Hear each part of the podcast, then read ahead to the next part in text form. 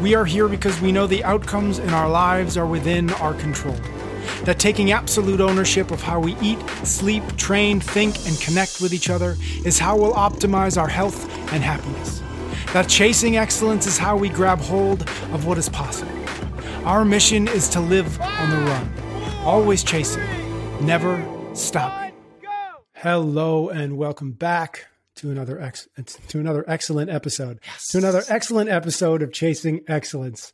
Uh, Ben, we are joined by friend of the show, longtime CompTrain athlete, Cole Sager. How are you, Cole? I'm doing great, guys. It's really good to be, be here on the show with you guys. Uh, and I will just bring people behind the curtain a little bit uh, for reasons mostly to do with me in that I'm not there. Ben and Cole are next to each other in different rooms. I forced them to get in hey, different Cole. rooms. Cole is actually da- yeah, Cole, Cole is actually down with you, Ben, training, which is really cool. But for audio purposes, uh, and because I'm not there, I love that because you live in Maine. But everything is da- everything is down there. Yes. Everything's down now. The the entire yes. world is for down. Cole. It's There's back. Nothing up. It's only goes, you go back east or out west. Yeah, but Cole's yeah, back. Yeah. East. Uh, so Cole, thank you so much for, um, for, for sitting down with us. Really excited. We actually had you on the show probably four or five years ago. Yeah. Um, excited to have you back. Thank you. Um, I, I want to just start with, uh, you know, for folks maybe who don't know, I'd love to get a sense from both of you, like what does, what does your, your history together look like? What does your working relationship look like? When did that start? Um, and walk us through just kind of like the, the, the speed version of like how you guys have worked together over the last couple of years. I mean, I, th- I feel like the story's pretty simple. We locked eyes, you know, and it was just magic. Was I history. Saw, I, I just, we locked eyes and I saw the ocean.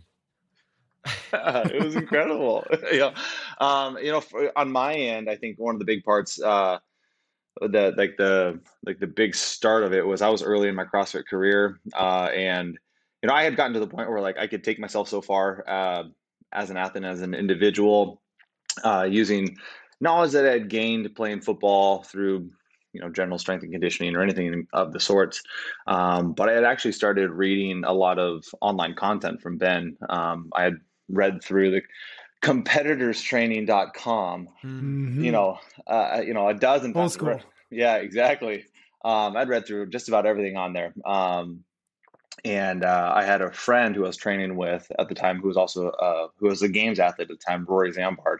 Um, she had a lot of respect for Ben, um, knew Ben from level one seminar staff and, and, um, and just held him to a high esteem. And so, when we were training together, we would, um, you know, more so cherry pick from CompTrain and really use a lot of the methodologies and whatnot and philosophy that Ben uh, approached. And so, as I got to the point in my career, I was like, "Hey, like, like people are starting to talk about like, hey, it might be good to look into getting a coach or something like that."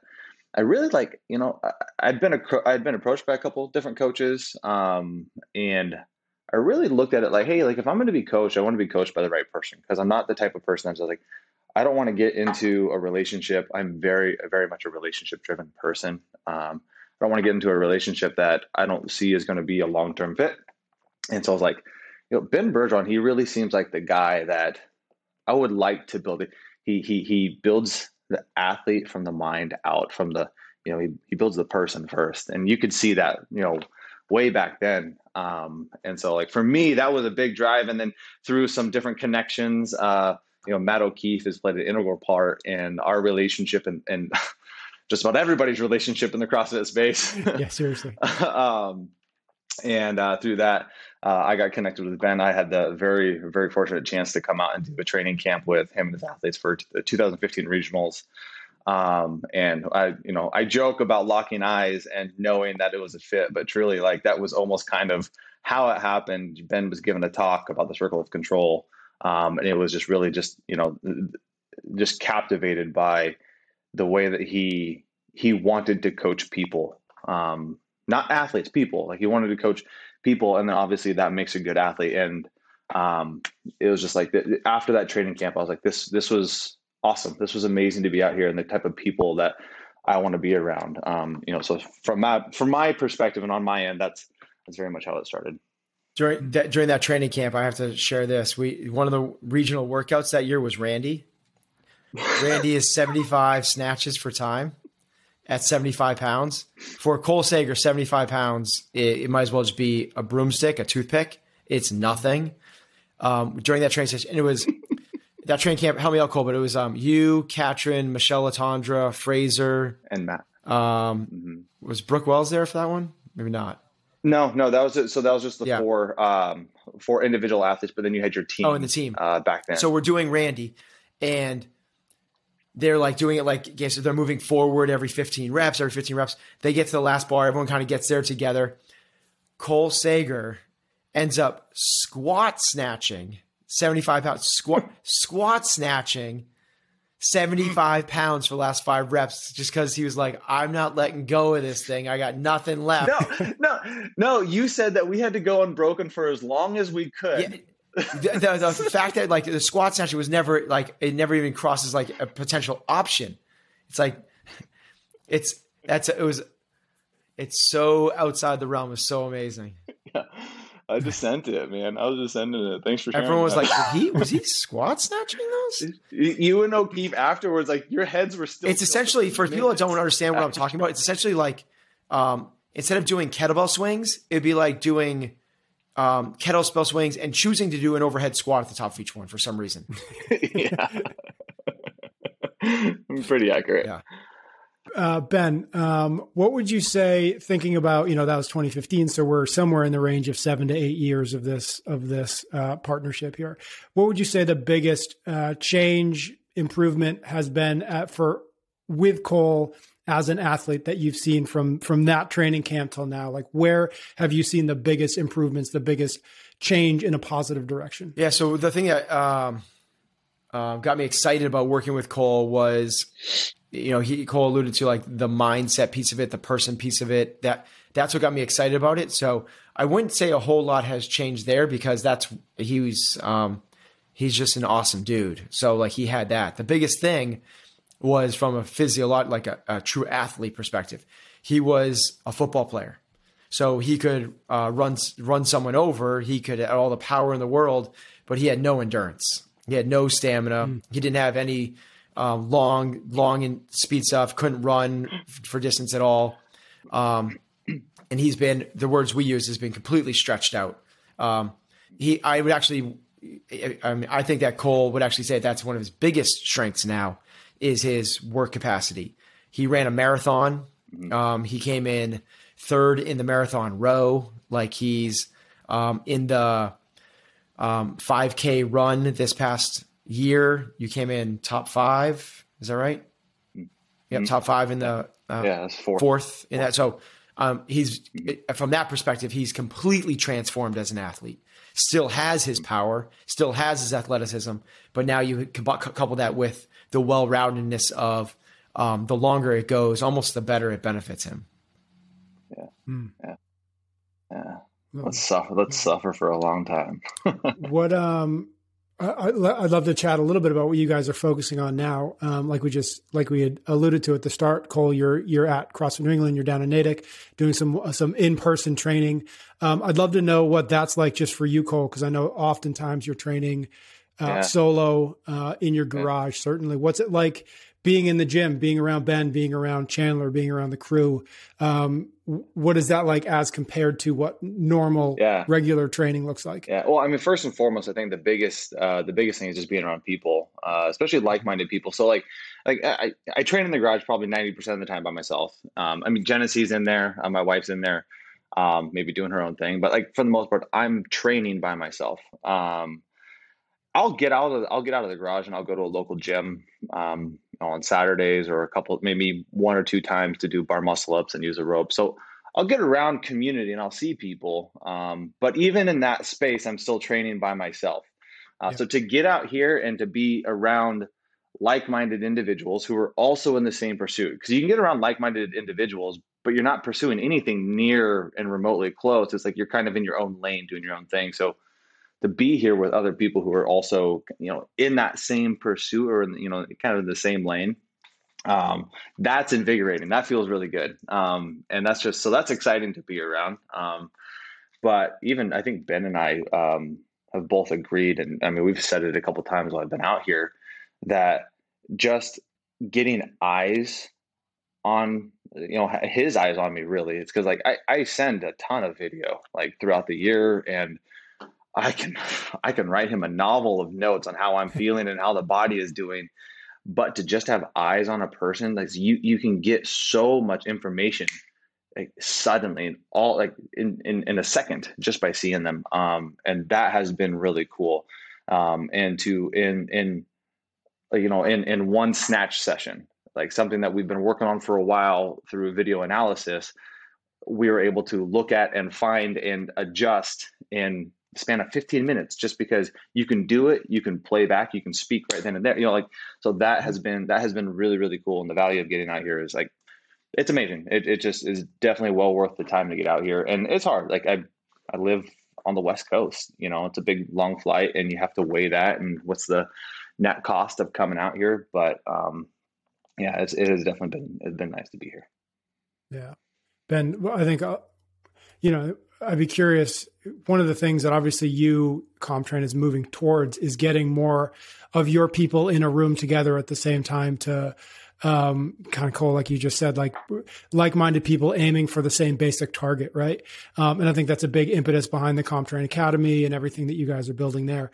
What is it, um, what is it like to have Cole in-house when usually he's not? Like, what, what are you seeing that uh, that is opening your eyes because he's in the room versus everything over video, everything over FaceTime, everything over email? Or so uh, the first one is, it's like what we talk about all the time is, you know, Cole, just, it's like relationship type thing. And every relationship is built upon trust, and trust can't not be, I just, I just do not believe trust can be forged uh, over a digital platform. I just don't think it's possible. Um, which sounds weird that Cole's in a different room than me and we're connecting on this, when you're like, I can he- actually hear you talking. I know. But that we're choosing digital in this format. So I just really believe that. So having that is really important. We've discussed kind of like already while he's here, like, we need to do this more this year than probably we ever have before. Can we do this? Usually it's like once or twice a year that we do this. You know, maybe I'll get out there once, maybe he'll come out here once, and we see each other at Wadapalooza and a semifinal or something like that. But we're really trying to, like, can we do this, you know, three or four times? Cause we're both seeing a lot of the value in it. Um, and you know, what Cole's saying is all this, like, we're working on the snatch or whatever it might be. And in like, and it's not just watching the snatch, it's like the stuff that happens around, it's like all the little stuff that happens around it and the body language that happens around it. And you can, which you miss on video. Video is so transactional. It's like, here's yeah. this four second clip of this piece of my twenty-four hour day. And mm-hmm. the more you get to see the, um, the, the life around it, it builds in so much into it. So me seeing how Cole warms up was as, that was the most valuable thing. Like, we scrapped, we never did the snatch session the first day because we scrapped it because I saw him warming up a certain way. And it wasn't like, this is wrong or anything like that. It was like, hey, I, through the warm-up, something really came to life, and wow, we could really, so we scrap, you can't do that through video because he gives the programming. He does the whole programming. It sends me the programming. So now I'm assessing his programming. Um, it just, it would be overload from him to send me, uh, you know, another additional, you can't, it's just, it's in, it's a reality of remote coaching. You just don't get it all. Mm-hmm. And then the feedback loop of that immediate, you know, it's one of the tenets of deep practice. One of the things you need in deep practice is immediate feedback. Now, you can do that through Zoom sessions in real time, but even still, then you're in this one certain angle. Like, Cole will see me, I'll take one angle, and then in the middle of his set, I'll run to the other side of him to get a view from the other side because it's like, oh my gosh, maybe this is happening. So it just creates so much more opportunity um, to do so many other things. And as you're alluding to with uh, the academy type stuff and in person, I actually think it has more to, like, the biggest parallels I see is everyone's talking about in this pandemic world about how people can go to remote work.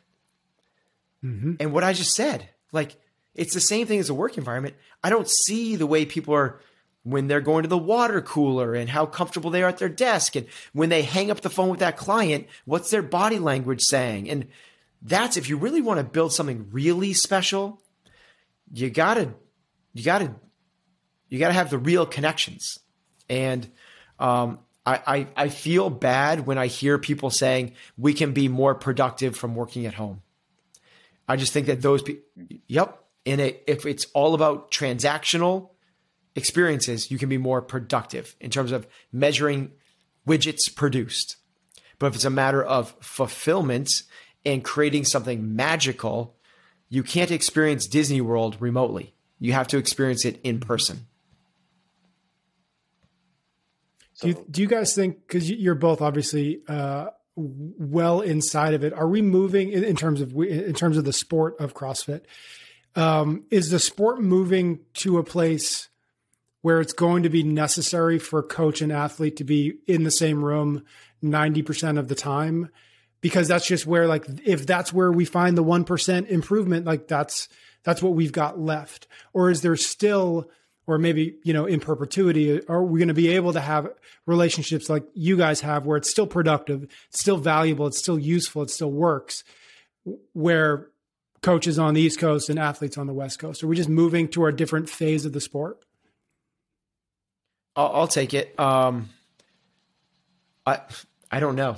Um, I don't think we're moving there anytime soon, um, because uh, there's not enough opportunity in our sport is the honest answer. Yeah. Mm-hmm. Um, mm-hmm.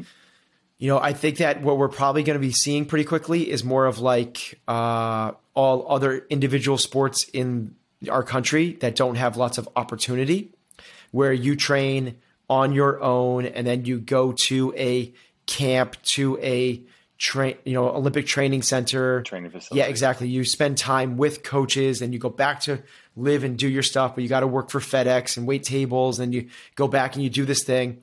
I think we're in that hybrid model right now, but the very few elites, like Simone Biles doesn't do that. She has a coach full time. Yep. Michael Phelps didn't do that. He had a coach full time. Um, but for the ninety-nine point nine percent of the elites, I'm not talking about the world, like even of the elites, ninety-nine percent, I think at this point will still kind of be in this more transitional phase until the sport matures a little bit. Mm-hmm. But I mean, still, that's not, that's not to take away from the fact that I think that, you know, our sport has always, it's always been in the aspect of ever, anyone who can be in person with their coach is going to benefit from that. Like it's, I mean, I, honestly, Ben and Kat proved that really early on in, mm-hmm. you know, in the sport. So, um, you know, I think athletes taking advantage of that whenever they could is, is extremely important. And, you know, I, it's part of the reason why I'm here now, you know, and, um, you know, I have family back home and stuff, but it's like, hey, no, I got to get out there because the value of being in person is there. And, um, you know, I, I think the more and more and more athletes show that and prove that, I think more and more athletes will work to try to make that happen as well. Hmm.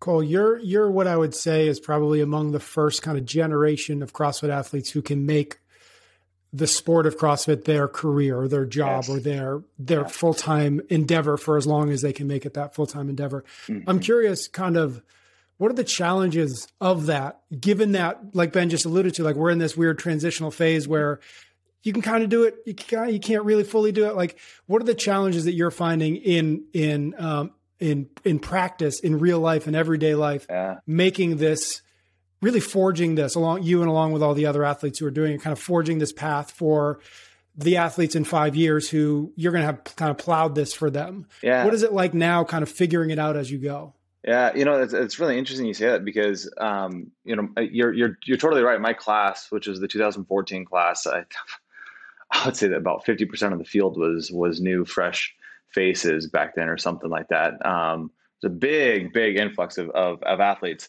Um, and of our, of our two thousand fourteen class, there's only a handful of us that are still competing or that have consistently been to the games. Um, but, but with through that time, one of the things that I've noticed that is those who have been to the games every year since then, you know, since two thousand fourteen, they've, uh, been able to make a living or, um, we're, you know, one of the few, you know, some of the few who have been able to do this as a full-time gig.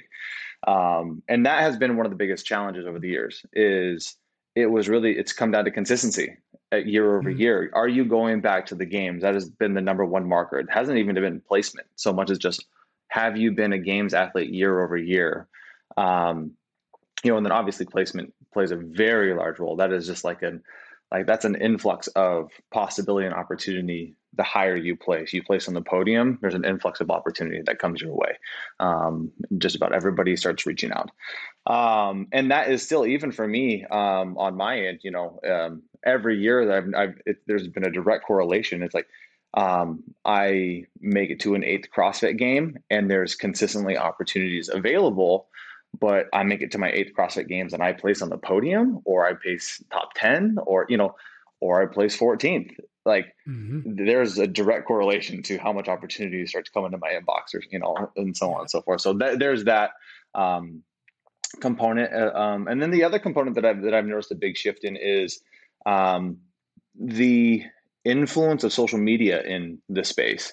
And I've noticed that from two thousand fourteen to now, how we're not just being looked at as athletes. Now we're also being looked at as fitness influencers. And so mm-hmm. there's, there's, there's balancing that and finding, you know, for me personally, it's finding the right balance of, you know, do I want to let, you know, do I want to continue to put the focus on being an athlete and put so much focus on that, that that's what my career is marked as, or it could very easily be marked as I'm just a fitness influencer that happens to go to the CrossFit games. You know, mm-hmm. and it's like, I think personally, you have to make a decision on that, because I have, mm-hmm. I have found myself caught in between, and that's a very stressful place to be. And I don't think it's been a very, like, like, the times that I have, it's like, I don't know, like I was in a very men- mentally healthy spot. Um, and it wasn't the best, you know, definitely my best mental space when I was caught between the two. You know, another thing that's changed in terms of opportunity, um, for, along with the social media aspect for sure, um, is the, the rise of events like Rogue. It used to be just mm-hmm. the one singular earning opportunity throughout the year. And the other stuff was like, yeah, you yeah, could win four point. or five grand at something. But what Rogue's done is matched, or even potentially in certain in certain circumstances, mm-hmm. surpass the earning potential of mm-hmm. the games. Yeah. Well, if you were able to get two more of those a season, let's call it like Wadapalooza and Dubai or West Coast Classic or something like that, and athletes had the choice of choosing three of those four, and each one of those had like real earning potentials, even for the the um, fourteenth and fifteenth place finishers. So really giving our earning opportunity for the top twenty in our sport to do this comfortably. Um, and mm-hmm. um, that would, that's, we're, that's a transitional phase where, I mean, Rogue, yeah. Rogue sort of did it two years ago. Then they had the online one, and they really did it this past year. Um, and they, I think they really kind of like put a stake in the ground pretty well in terms of like, this is the expectation yeah. for event organizers, man. That's like, that really changes the, the, the landscape for, for twenty athletes. But that's, people got to realize, that's massive in, in, in golf, in M M A, in all these other sports. Like outside of the top fifty or so, nobody makes any money.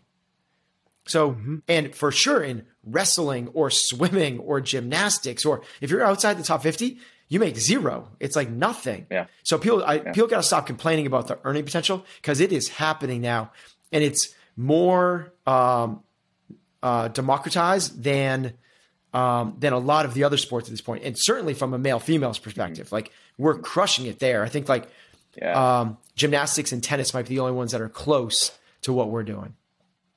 You know, and I think on top, like on top of that is also is like, one of the things that I love is, is I feel like the, the um, you know, financial picture or the wealth of the sport is, is being divvied up pretty well amongst, and like Ben is saying, to the fact that top twenty athletes can make a living, and it, it, making a living, like it, it It just needs to be modest to be making a living and to do this full time. I, when I first started doing this professionally in two thousand fourteen, fifteen, I wasn't, I wasn't making a lot of money, but, but it was enough. It was enough to, to, to live on and to do it modestly and get to chase a passion and something like that. And that creates more and more opportunity. And so, you know, I, I think Ben's exactly right. You know, there has been a lot of opportunity and people who've gone to bat for us. Um, and so there shouldn't be any complaining, but just really just like a lot of gratitude and praise for that, because that's been really cool. And what Rogue is doing and what other competitions are doing. And that goes back to what I was saying about, you know, getting to be an athlete. Because of what Rogue is doing and other event organizers are doing, that gives like us as athletes, like, can we put more of our effort and energy into being the best possible athlete that I can possibly freaking be, you know, versus having to balance like, okay, like I also need to, you know, be a social media influencer or run a YouTube page or anything in between. It's like, I'm going to spend these next five years. I'm going to see what kind of athlete I can be and, you know, what I can create within this world and give back into the world through that platform. You know what I mean? So, mm. um, yeah, that's, yeah, I'm glad you brought that up. That's a, that's, that's a great, uh, great thing that I see t- transpiring. Cool. Um, one, I miss your, your vlog. I thought it was one of the better of the, the CrossFit oh. Games athletes. And so oh, I do miss you. it. So if you, if you ever do bring it back, at least you've got it. You've that, got was, it. that was, that was, that's what we talked about. But I, blur between athlete and social media know, influencer. Totally. It's like, that's a, but, that's a hard place. But to, that's going to be, that's my yeah. question to you, Cole, is yeah. thinking about your experience mm-hmm. in that blur, in that trying to do these two, two pretty different things mm-hmm. as well as you can. And thinking about maybe the eighteen-year-old athlete who sees you, sees Katrin, sees Matt, sees all these. Mm-hmm. So that's what that's what I'm trying to do. Mm-hmm. That's it. And also at the same time, seeing, I, I think I need two hundred thousand people on Instagram. I think I need a vlog. I think I need X, Y, and Z, all the shiny things. Mm-hmm. What is your advice to that eighteen, nineteen-year-old? You just kind of laid it out, right? Like, try to be the best darn athlete you can be. But respecting also that there's all these shiny objects and all of these things that, like, well, I guess I want to be like her and she's doing this. So now I have yeah. to do that. Yeah. What advice do you have to them to navigate those choices, to navigate yeah. that landscape, to navigate the life that, again, like I said before, like you, you're figuring it out as you go. They, they're going to have the the luxury of saying, okay, I'm going to go the Cole Sager route. Yeah. Yeah. Right. Like, so just, I'm curious what you would, you would advise yeah. that seventeen, eighteen, yeah. nineteen year old. That's great. I think I would start with the disclaimers first. Like, I would be also talking to myself still, you know, like, Yeah. Um, I, I don't, I haven't, I don't have it figured out. Like, I'm, you know, like, yeah, sure. I have, I have gained wisdom through experience, and that has been great. And, and I'm grateful for that, but I am, I'm learning today what I need to do tomorrow, you know? And, um, but, but even with that, it's, you know, and Ben, Ben has preached it. We have talked about it many times. I'm sure you guys have talked about it a ton on this podcast, but one of those things is really, um, choosing like what you want your focus to be, and then minimizing distractions, you know? And like, I told you, like, I even just like, I gave you a picture into my life currently is like, am I, am I going to choose to be the best darn athlete that I can possibly be for these next five years? Or am I going to bounce between things and let a couple different things distract me and let different stressors in my life, um, you know, you know, take a seat at the table when they have no reason being at the table. They don't need, they don't need to be there, but I'm letting them sit at the table for, for some reason, because maybe possibly that could be cool because I see somebody's Instagram that it looks like it's cool, but like you don't see the, so, I mean, I'll paint a picture for you. I, I enjoy doing, doing YouTube. Like that was a lot of fun. Um, a big part of it was like, hey, like I see an opportunity to give back to the community because I've had so many people ask a lot of questions on Instagram, as I'm sure a lot of other games athletes do. Um, and I was like, hey, like, here's a cool opportunity to give back. I also get to work on the skill of speaking in front of camera and co- learning how to communicate. Um, there's some, just some other aspects, um, learning how to um, edit video and um, learn everything about cameras, which is becoming a very popular thing. I just saw it as an opportunity. I was like, hey, there's, there's a lot to learn here and it could be valuable. Mm-hmm. Um, but you know, an eighteen year old watching some of my vlogs and then also seeing me compete on the competition floor and be like, hey, I want that. That looks, yeah, that could be cool to stand on a podium, have a YouTube channel. Like, wow, that could be cool. But what they didn't see is I was training in the garage, the five to six hours a day that I was in the garage, distracted and having to balance how much of this needs to be on camera, how much of it shouldn't be on camera. Um, going to social interactions. This is this is this was one of the hardest parts, is going to a social interaction and never getting to be in the moment because you're always wondering, like, could we, should we be capturing this? Could we? Mm-hmm.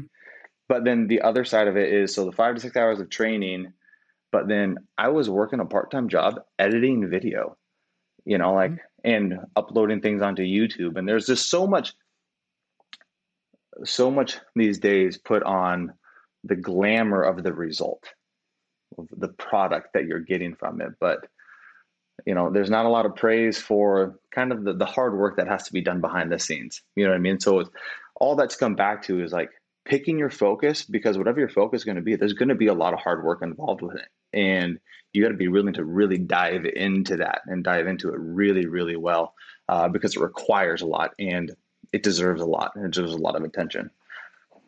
Mm.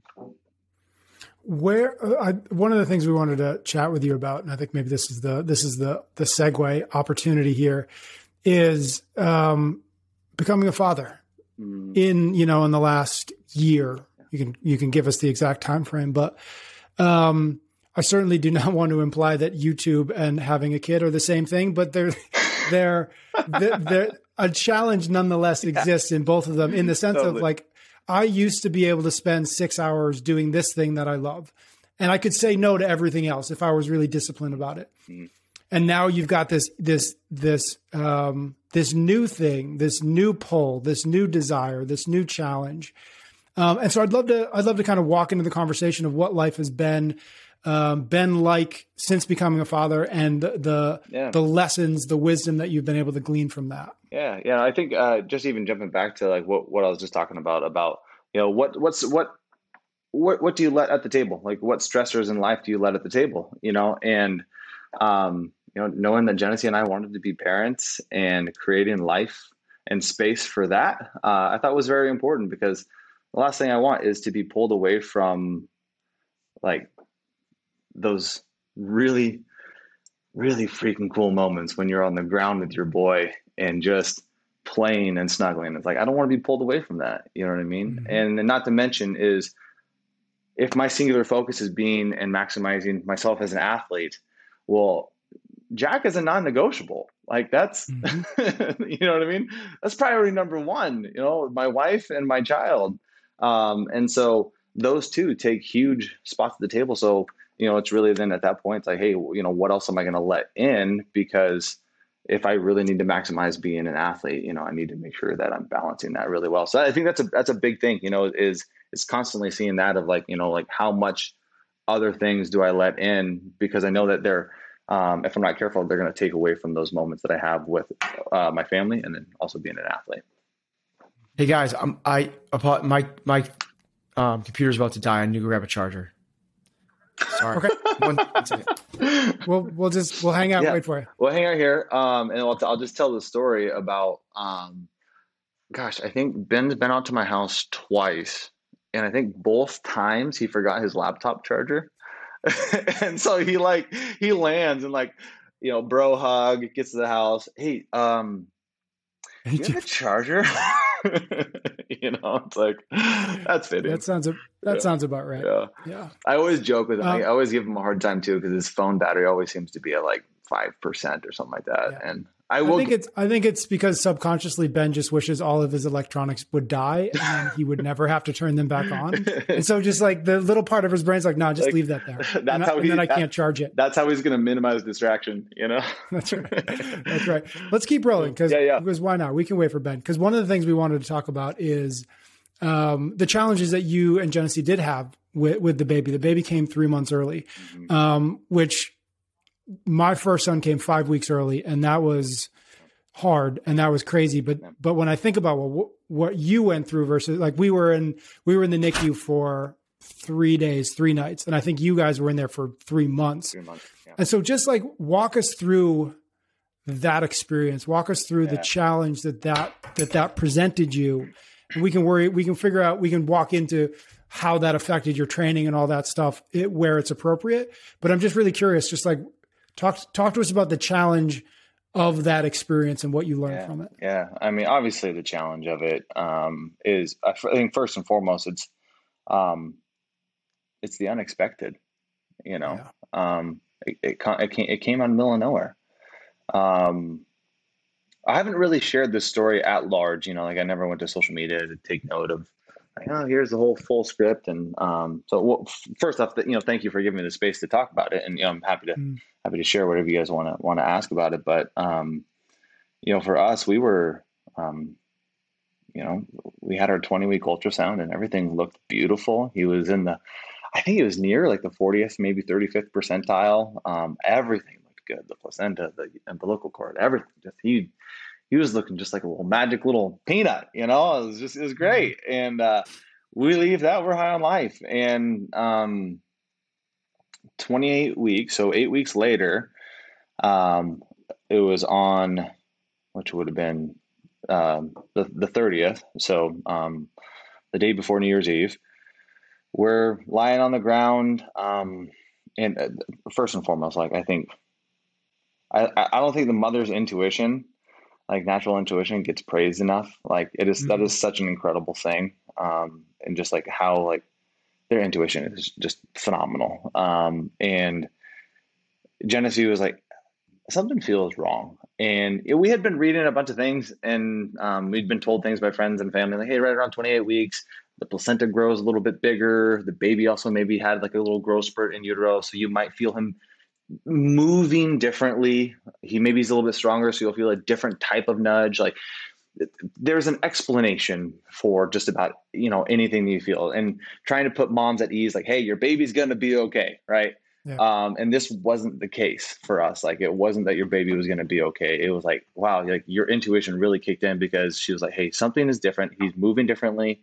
The kicks don't feel like kicks anymore. They feel more like flutters, or like little, just soft little, like, uh, yeah, I guess flutters is probably the best way to put it. But um, we spent probably four-ish hours or so um, the night before his birth trying to get him to move, um, drinking all of the sugary drinks that every wife tells said to say, you know, cold drinks, caffeine, laying on her side, trying to get him to move. Um, and it was just a really uneasy night for us. Um, and we went to bed really late, uh, woke up pretty early just because neither of us were getting any sort of sleep.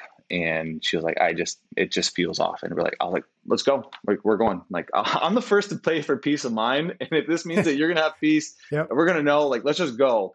Um, so we went, went to the hospital, um, and, you know, they, you know, hooked her up and got an image on, you know, not an image, but, a, um, you know, a pulse for him, and mo- monitored mom and baby for a little bit. Um, and the nurses were pretty um, unemotional about anything. Um, you know, just kind of even keel and stoic about the situation, but they're like, hey, we're just going to go get an, an O B who is, um, who was on call at the time and had just, just delivered a birth and just happened to be on, um, on campus still, and who, who normally would have been. And, and I think that's one of the best parts of, you know, the story is just like, there was just like grace after grace and mercy after mercy that led to his birth. And, um, you know, something I'm really grateful for, but just by, by chance, O B still happened to be there, came, did a bedside ultrasound.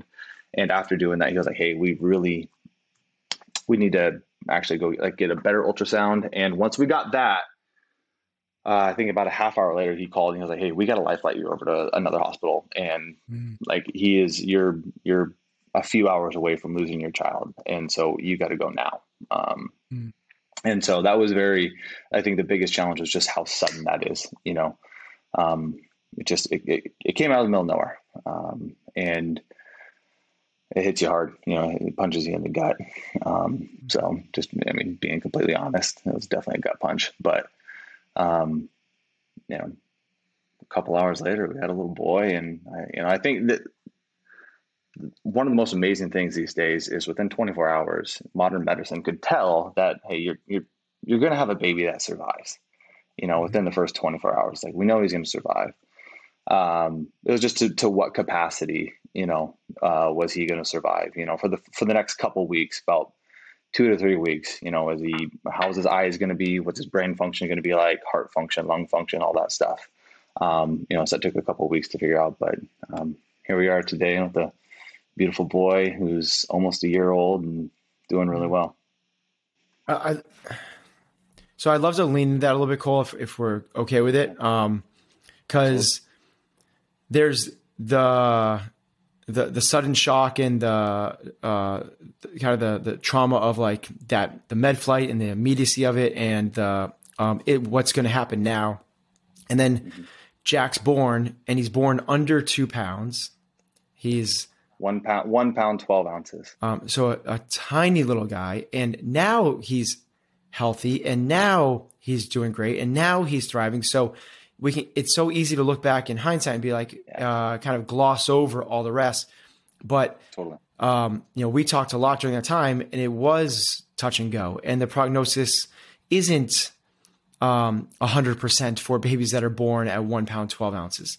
And if it is survival, it doesn't mean that they're going to survive and thrive. Um, it's kind of like what, what is going to be the complications? So because of that, I bring it to light because yeah. as I got a, um, a view into the way that you and Genesee handled this situation,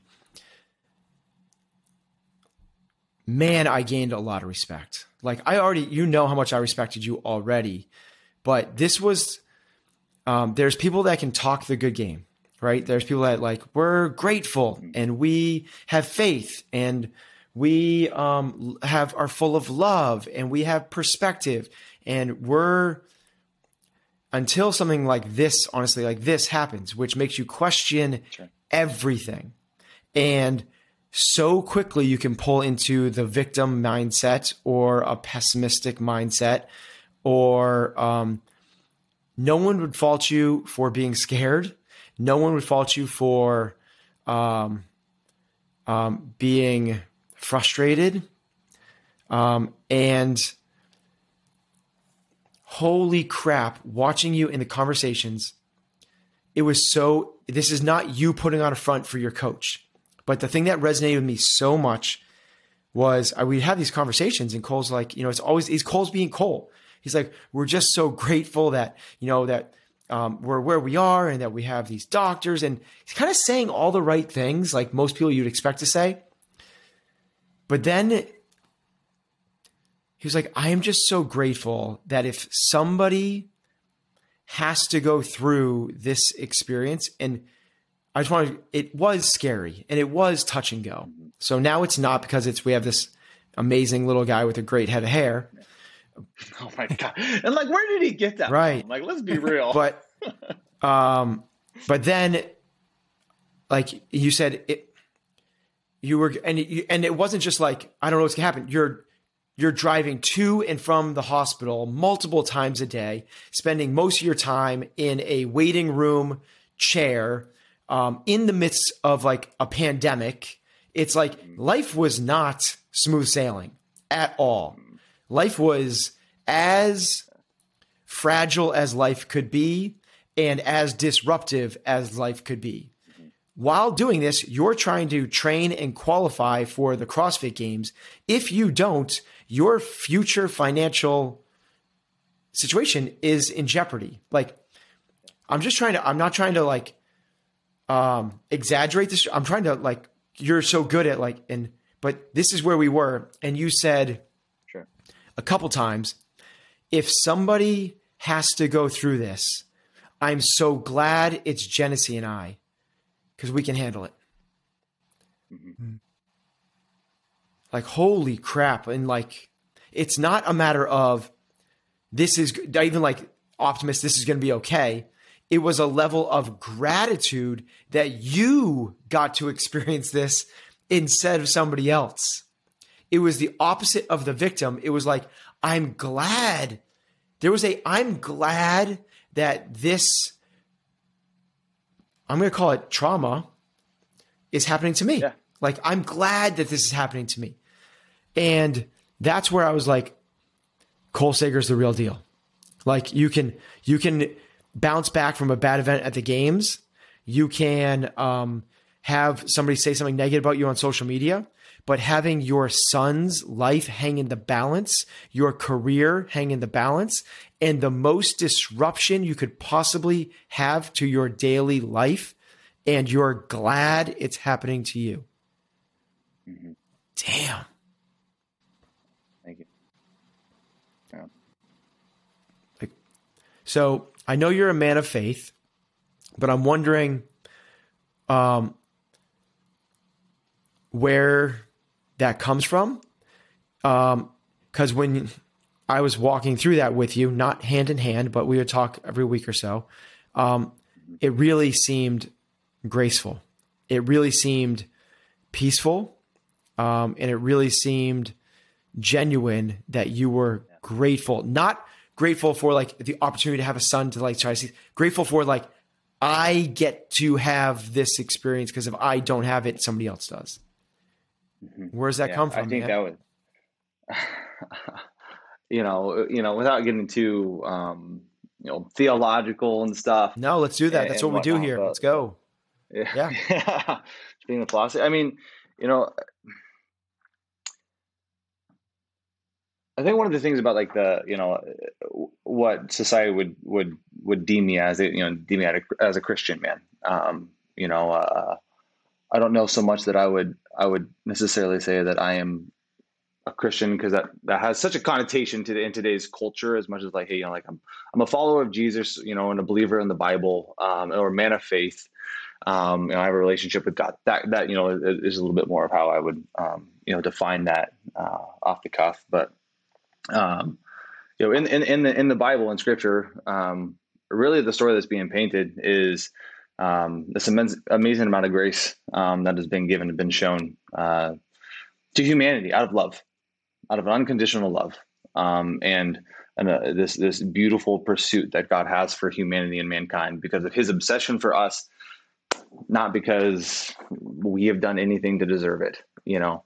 Um, and so like, I look at it as like light life is, is truly a gift. Like it is, it is a gift, and everything within life can be a gift. Um, but in that, you know, for, you know, for me, you ask like, where does that come from? And if I am truly going to say that I believe in the Bible and I'm, I am, you know, what I claim to be, well, that means that Jesus or Christ sacri- took a sacrifice for humanity out of a love for humanity because of, because of that kind of obsessive love. And so if he cared about humanity that much, then, then shouldn't I as well? And so again, not trying to get too, you know, theological and philosophical on it, but um, in, in the Bible, it says the two most important things on earth are the word of God and the souls of men. That is, that is, and, and the word of God being that it points to humanity. It points to the love of people, the obsession over humanity. It, so like you said, I'm so glad that it is us because we can handle it. So somebody else, If, if it has to be somebody, let it be us, let it be us. Because if it's us, then maybe somebody else doesn't have to go through it, because maybe that person can't handle it. I know we can. Hmm. So let it be us. We have the love of community. We have amazing people that will support us. We are strong individuals who have chosen to live a disciplined life. And I believe, and, and even the Bible says, those who are trained by discipline will know a life of righteousness and peace. Like we choose to live that life so that when times come and we get punched in the mouth, we're fine. We can take it. We can handle it, you know? And, and, you know, there's actually a scripture that, that I was just reading the other day, a verse out of the Bible that says something along the lines of, we glory in suffering because suffering produces perseverance. Perseverance produces hope, uh, or yeah, produces hope, and hope character. And so like there's, there's, there's a string there of, it starts with trauma. It starts with difficulties. It starts with challenges. And in those challenges, you have an opportunity to be refined into something more beautiful, better, full of wisdom, full of kindness, full of all the good things that we want to be. Consciousness, like it opens the mind to world and brings perspective and clarity into your world really fast, really, really fast. And so we can glory in that trauma and those challenges. Um, but, but for me, it was very much this, this love for humanity. I, you know, I, I will, you know, I'm willing to sacrifice a lot of my own comforts, you know, and obviously I think that, um, you know, everybody can talk a big game. So I'd like to say that I will sacrifice so much for, you know, other people, but you know, you, you, you don't know until you, you, until you know, until you actually put your, your money where your mouth is. But, you know, it's like, you know, I, I really feel like I would go through and sacrifice a lot, um, for other, for other people, you know, a lot of my own comforts for other people. Um, and so that's really where that, I think that stemmed from is, is that, that thinking and that, and that belief in value. When you're in the midst of that and you're sacrificing a lot of your own comforts and you're going through this trauma and this difficulty, is it unwavering? Or is there moments where you and Genesee like um, question things? Yeah, yeah. It's really, it's actually, that's a great topic. Um, and that could be a completely different podcast and like length, you know what I mean? Like, um, but I am a huge believer that like, like science and faith really mix really, really well. And so like what you're talking about, like where you discipline matters and sleep and good nutrition and good hydration. We just talked about exercising. This. We just like, literally just talked about this. Yeah. Oh, really? Yeah. yeah. Like when you're going through all of those, when you're going through difficult times, you got to lean even more into those things, but yeah. Way more into those things because like the level of stress you're already feeling, if you aren't dialing all those other things in, it's just going to make it even harder. And then it's going to be harder to keep a positive attitude. And it, it, that's where discipline really produces, like I said, like a disciplined life produces peace. Like, so It, it, yeah, discipline is a challenge and it's unpleasant at the time, but you're going to reap a great reward from it, you know? So, um, I mean, absolutely not. No, it's not unwavering. You know, it, it is, it is challenging, but surrounding yourself with wise counsel, sleeping well, eating well, um, you know, having positive conversations or people who can speak life into you. Uh, those are all really important things that we should all be doing on a regular basis anyway, but it's extremely important then, um, then as well, you know, and, and you and I got to, got to talk and even just having you giving me the space to talk, to be heard, you know, you listening to me and getting to hear where my thoughts and my feelings are. That's a healthy thing. That's a therapeutic thing as well. And so, um, so no, not unwavering, but, um, definitely something worth fighting for, fighting to maintain.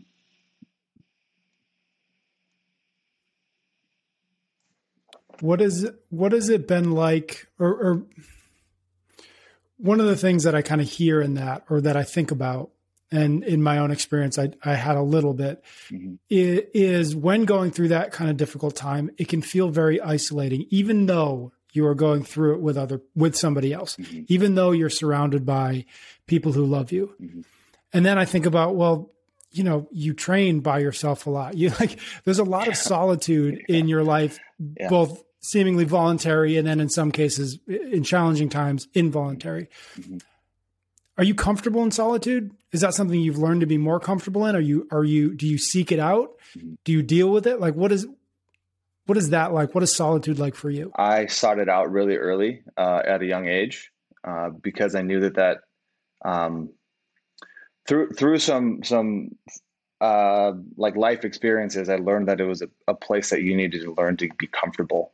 Um, you know, uh, I had some friendships that kind of uh, quote unquote like I felt abandoned in, or if you will, you know, you know, I was eleven, twelve years old, thought you have best friends, and then all of a sudden you're just kind of like isolated, and you're like, well, I kind of feel alone, or, you know, like whatever. Like there yeah. there was just some things that happened when I was young that that kind of I was like. Like I need to learn how to be comfortable in solitude, and I don't need, I shouldn't have to have my friends next to me to go to the weight room by myself. Um, mm-hmm. You know, or go to go to the weight room. I should be, I should be comfortable going there by myself. Um, you know, I don't need to spend every waking moment X, Y, Z. Right. Um, and so at a young age, I, I definitely noticed that solid, you know, learning to be comfortable and thrive in solitude Um, was a very valuable thing. And, and that has definitely carried, you know, even through college, um, playing the team sport, loved six a.m. workouts. Those were great with the team, but I was the guy that came in in the afternoon at two p.m. by himself and to get my second session in, which I really think translated really well to double days with CrossFit. I'm just saying, mm. um, you know, but um, learning to be um, really the captain of my own ship. You know, and, and, you know, I can't remember that quote exactly, but, you know, captain of my soul and, you know, destiny and something, something with that. Right. Um, but, but really steering and navigating where my soul is headed is like where I want to go. Um, that's on me. That's, I have to take ownership for that. And, um, learning to be in solitude, I think was part of that. Yeah, love that. Um, starting to wrap up, I've got, you know, we got quite, both I've experienced it, but we also got a lot of questions from new parents about how to navigate training, how to navigate health, how to navigate all the things that feel that looking back, you're like, why did I struggle with that? It was like, I shouldn't have struggled getting to the gym before I had kids. It was so much easier. And now it's, now it's just kind of an appreciation. So for the folks out there who are new parents, yeah, um, obviously your training is significantly different than the, those of us who are just, you know, trying to get to the gym, you know, for thirty or sixty minutes a day. Mm-hmm. But I'm curious what lessons you've learned with a baby uh, in the house Uh, as it relates to taking care of yourself, taking care of yeah. what you need, both mentally, both emotionally, both spiritually, both uh, as an athlete. Um, what what kind of advice do you have for new parents along those lines? Yeah, and, and one of the things I'm still learning really that I think has been really valuable uh, in that is um, uh, probably one of the more valuable things is learning to take action now, um, take action immediately, mm. because there's a lot of like, I have a lot of great intentions for the day that then um, when you toss in a child and the number of things and times that there's interruptions in the day, it's like, yeah. if you hesitate, it doesn't get done. You know, it's like, and, and that so many things can start to pile up and all of a sudden it's like, wow, I have all these other things and things start falling off the back burner. It's like, you know, and, and I, you really just like, I'm learning if I think it, if it's even a, like just a, a notion, like act, act now, go get it done, get it knocked out, like mm. prioritize those things. And obviously prioritizing is a very, you know, is a very useful thing. Learn how to prioritize well. It's a useful tool set. Um, but I think that's one of those things that like, like if you even like, you have to expect to be interrupted uh, and just cause the day is, and that, and that's, that's okay as it should be. Like that's part of, that's part of parenting. It's part of the, you know, the glory of getting to raise a child. Um, and that's, yeah, sure. It's not, it's not easy. And you're probably, you know, you know, as first time parents, Genesee and I were used to having as much time to talk as we wanted and to talk about what we wanted and do what, you know, it's like we had freedom and, uh, yep. and, you know, now there's the interruptions like that. So we just have to be, again, it goes back to that discipline aspect of just disciplined with like, hey, we know these need to get done. So whenever there's an opportunity, act now. And then if those are done and there's extra space, you can enjoy it and you can relax and you can, you know, use that how you want to. I think that'd probably be one of the, one of the top things that come, come to mind. You know, you, um, I, it raises a, you know, so this idea of like, expect that it's, there's going to be troubles, expect that there's going to be interruptions, expect that because of that take massive action. Um, it just lends, it just further exemplifies for me, the mindset that you've cultivated over the years. And I really believe this, Cole, that, um, You know, there, um, whether or not you have the best mindset in the sport, we don't know. But what I do know is that your mindset for navigating life, I don't know if I've seen somebody at that level. Wow. So wow. that's a really, it's, um, it's really what I was really excited to like, um, share with our listeners about.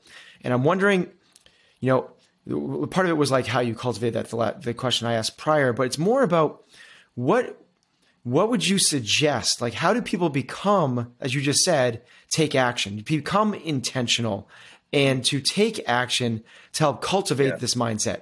And what I'm really looking for, honestly, is like mechanistically, like literally like, what should we, like you read a lot of scripture and you journal. I know that. Is that the suggestion? Is it, um, have really meaningful, deep conversations with your significant? Cause I know you do that.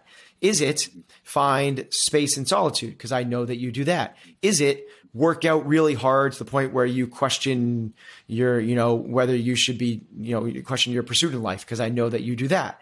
Like what for you would be the, the, what's in the toolbox that you found to be really powerful levers that you've pulled to help cultivate this mindset? Yeah. Yes. Yes. Yeah. Right. You just, you, you just said it.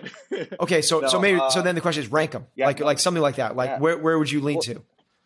Yeah, no, honestly, I mean, all the things that you just said, like those, yeah, those are all very important things that I would put, like they're, they're all up there. They're all very important. I think challenging yourself. And, and I, I do that. I think that you can do that really well, like sports and exercise, sex, exercising hard.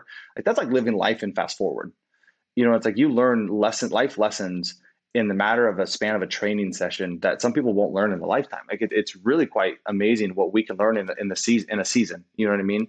Um, so yeah, I think that getting outside of yourself and challenging yourself, but I think what you said in, in all of those, like, you know, talking to your spouse, finding time in solitude, journaling, uh, reading scripture, um, it, it's like you're spending time reflecting, but you're also spending time getting out of comfort zones is, is, is like, like running away from comfort zones.